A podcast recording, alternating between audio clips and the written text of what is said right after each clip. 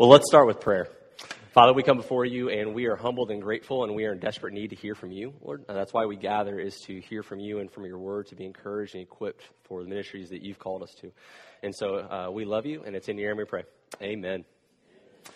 It was July of 1994, and I was five going on six, and it was my first adventure trip to Colorado. So my dad decided that it would be awesome for us to go to Colorado, and it was one of those trips that you'll never forget. Uh, we went whitewater rafting, we went on the alpine slides. Uh, I learned to ride my bike without my training wheels so that my girl cousins wouldn't beat me. You know, all the fun stuff. Um, and so one day, though, my dad said, let's, you know, he wanted uh, for us to go and explore a mountain, so we went up on this mountainside and we started hiking.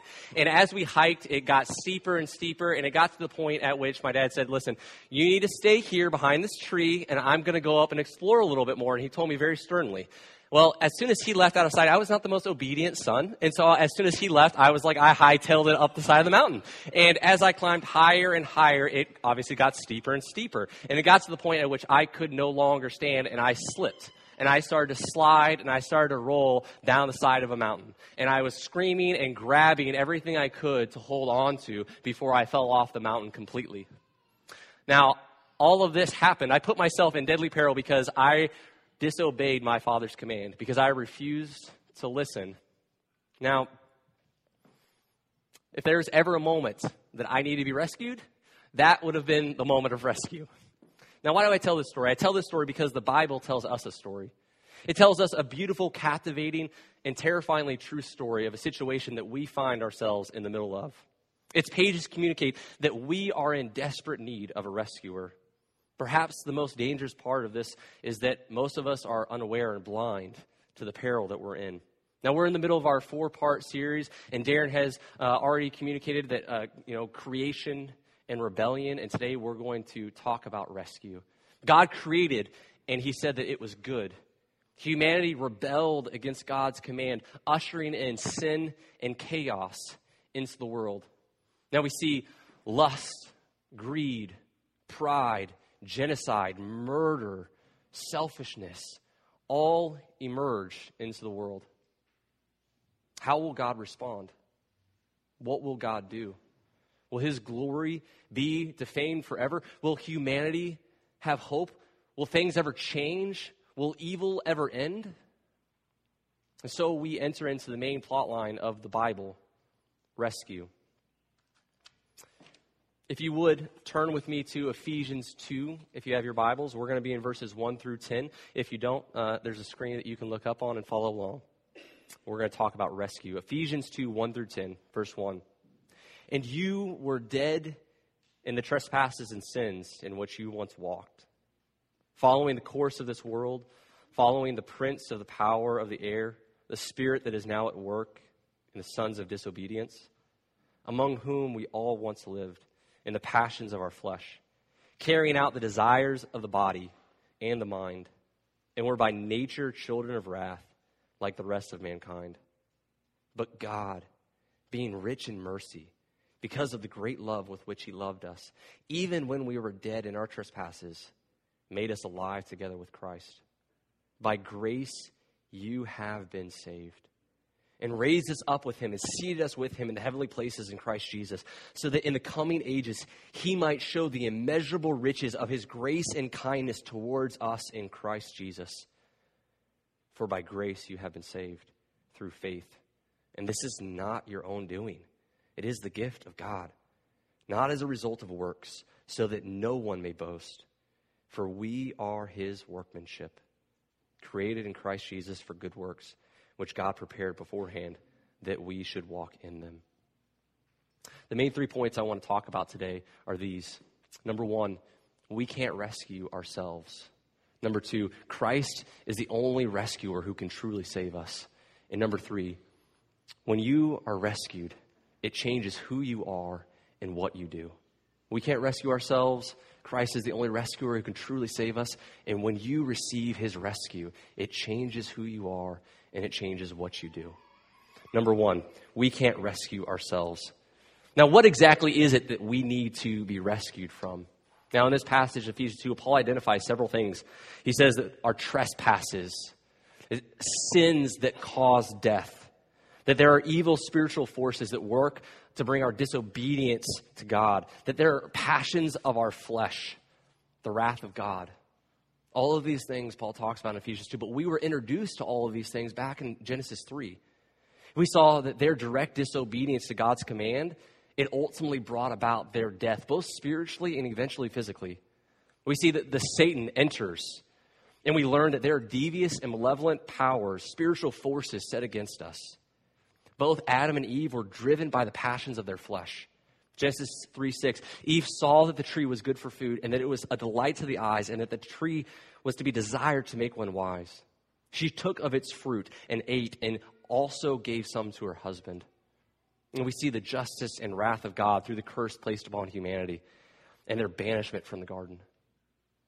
The entire story of the Bible reiterates and magnifies both our need to be rescued and our inability to do it ourselves. You see, sin is a spiritual cancer that has attached itself to our soul, and it makes us inescapably sick. We can't cure ourselves. We seek to rescue ourselves from the consequences and effects of sin, but they never address the root.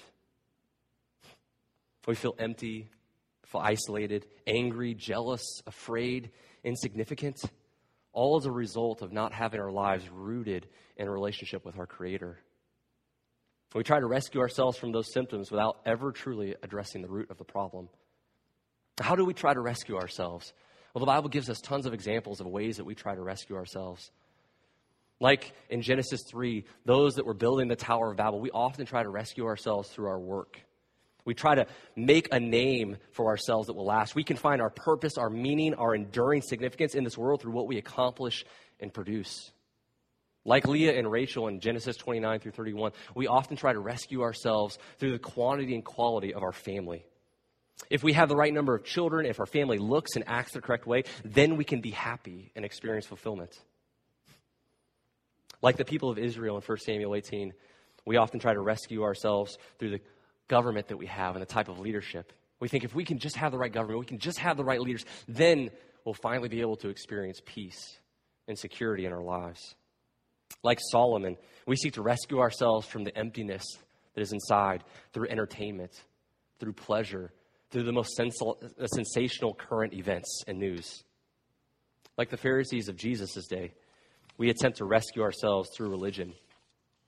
If we externally obey all the rules and commands, we can delude ourselves into thinking we don't need grace.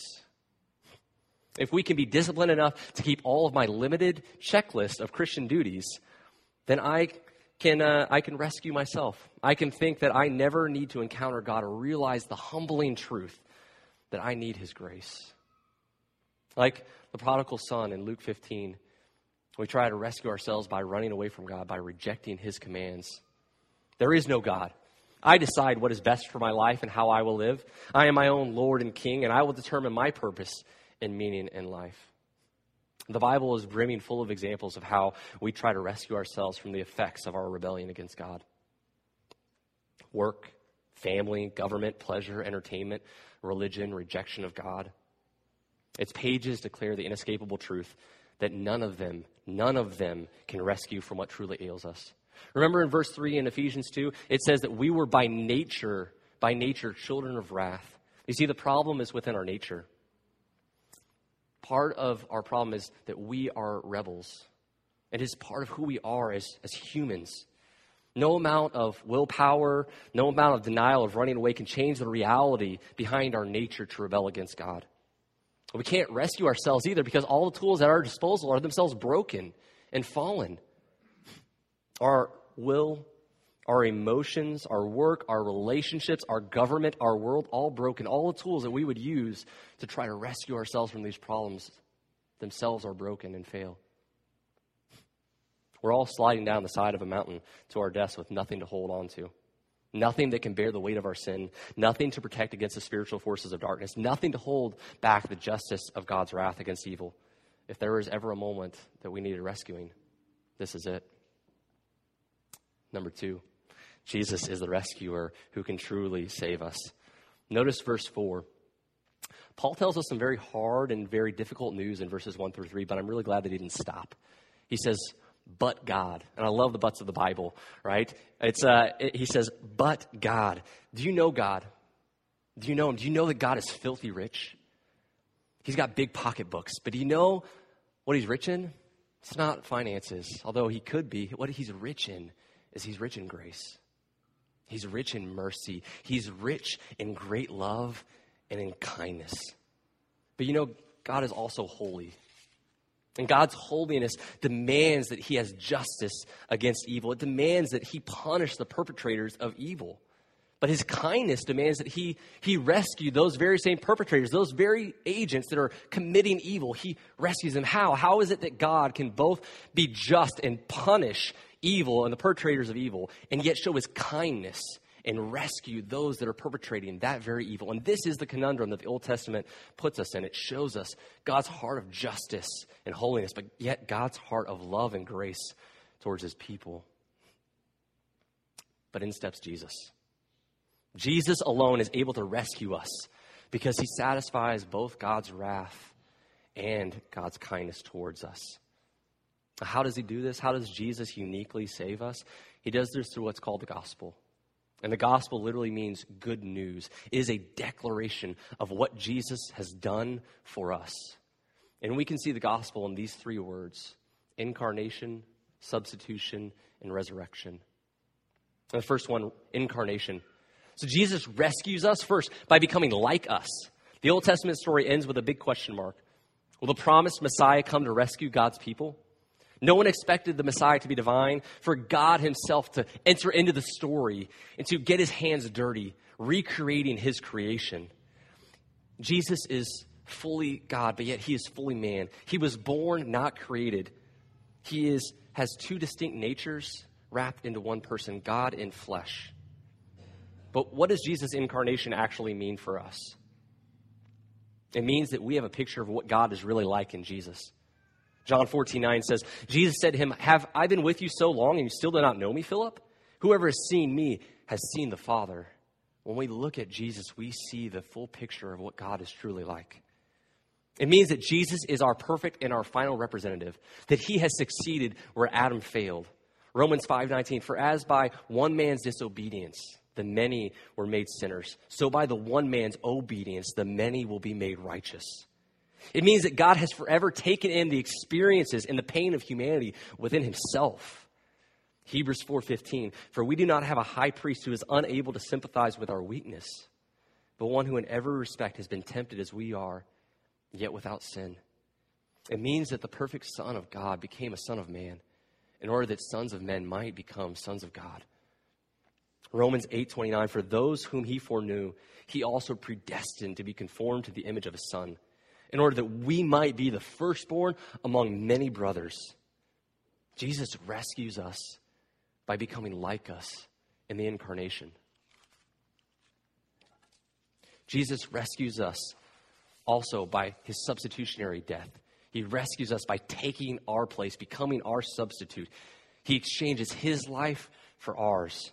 Now, this act of substitute sacrifice, it moves us, it motivates us. It's all over our stories, right? In the Hunger Games, Katniss chooses to exchange her life for her sister Prim's. In the end of Rudy, right, all of the players go on to the coach's desk and they all slap their jerseys down, right, signifying that they are willing to exchange their spot on the field for his on the bench. In The Dark Knight, Batman exchanges his innocence and his reputation for the guilt and the infamy of Harvey Dent. We are moved and we are captivated by this self sacrifice, this substitutionary act of a person exchanging their life for another's. No one thought that Jesus was going to die. No one, he was supposed to have political, military victory over his enemies. And this is the great mystery that victory has come out of seeming defeat. That Jesus comes, he lives the perfect life, yet he dies a horrendous, vile, and horrific death on a cross. Why? That was not what he was due. That was not what was owed to him for his victorious and perfect life. Why? 2 Corinthians 5:21 says, "For our sake he made him to be sin who knew no sin, so that in him we might become the righteousness of God." This is called the great exchange. The great exchange. Jesus became sin, that in exchange we can receive forgiveness and be put in right relationship with God. Jesus was separated from his Father, that in exchange, we can be brought into the divine family forever. Jesus swallowed the curse placed upon humanity, that in exchange, we might have new and enduring life. Jesus endures death, that in exchange, we might be brought back in relationship to God. Jesus took on hell, that in exchange, we might have heaven. 1 Peter 3:18 says for Christ also suffered once for sins the righteous for the unrighteous that he might bring us back to God being put to death in the flesh but being made alive in the spirit. Jesus rescues us by taking our place by dying our death that we might have new life. Jesus rescues us by rising again from the dead the physical resurrection of Jesus from the dead rescues us by giving us brand new life. Jesus' resurrection is God's stamp of guarantee that Jesus accomplished victory and that he is and did indeed save all those who hold on to him. That all those that cry out to God, Jesus has rescued, and his resurrection from the dead is, from the dead is God's promise that it is true, that he is able to do it. When we cry out for God's grace in Christ, we are given new life and we are raised from the dead, from the death of sin and slavery. John 14, 19, it says, Yet a little while and the world will see me no more, but you will see me. Because I live, you will live. Christ's resurrection is a promise that God can bring anyone who turns to him out of death and into life.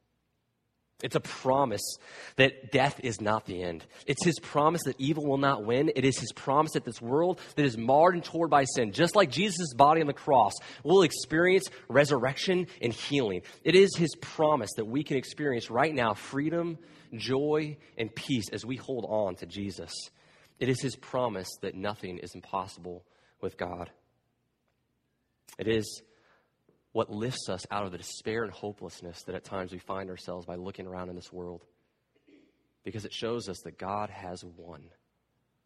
2 Corinthians 4:16 it says, "So we do not lose heart. Though our outer self is wasting away, our inner self is being renewed day by day."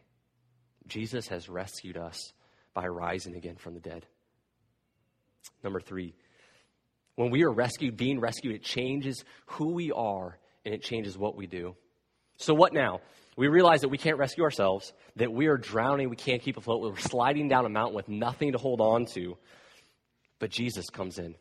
He steps into our story, He steps into our brokenness. He becomes like us to represent us, to fulfill the commands that you and I have broken, to live a life that we can never live. He takes on our sin, our guilt, our shame, our death, that we might experience grace and mercy. He rises victoriously from the grave that we might have new life and hope. And all this is done by God's grace as a gift to be received. Everything we have, everything that we can receive by God is all an act of utter grace, undeserved by us. But when we receive God's grace and His rescued, everything begins to change in our life. It begins to change who we are, it changes what we do. You see, we have a new identity as sons and daughters of the king. Before sin had alienated us, it had separated us, it had made us orphans. But God, as a king, he comes in the middle of our orphanage, in the middle of our separation where we had no one to look out for, and he adopts us into his kingdom. He comes in and he says, No longer are you an orphan, but you are my son, you are my daughter. But it takes a while for that identity to start to sink into us, right? So often we want to start changing our behavior. If I can just change how I act, that's not the way it works. Right? I mean, imagine, imagine an orphan, and all of a sudden a king comes along and says, I'm going to adopt you. I'm going to bring you into my family. But that orphan has been on the streets so long that they don't know what it looks like to act like a son and daughter of the king. They're so used to stealing things for their food. They're not sure where the next meal is going to come. They're so used to, you know, being cold at night that they almost don't believe it's going to be true. And so some of their old nature as orphans is still there. But as their belief changes, as they really understand it's true, I really am am a daughter of a king. I really am a, a son of a king. This is my identity. This is actually who I am. Their behavior starts to change. How they live begins to change and reflect who their father is as a king. They no longer think that they need to steal for food and hide food in their pockets. They no longer distrust what their father says, but they begin to believe what he says. And this is what it says it says that we are his workmanship, created in Christ Jesus for good works, which He has prepared beforehand that we would walk in them. He has molded us, He has stepped down and, like clay, fashioned us into a new creation. And He has called us into new mission to do, to do good works. But you see, we do these good works from a posture of not trying to earn our salvation, but out of gratefulness. We can never pay God back for what He has done for us. Our obedience to His commands, they come out of a humbled gratefulness for what He has done in Christ. Instead, we are called to have faith. C.S. Lewis says, to have faith in Christ means, of course, trying to do all that He says.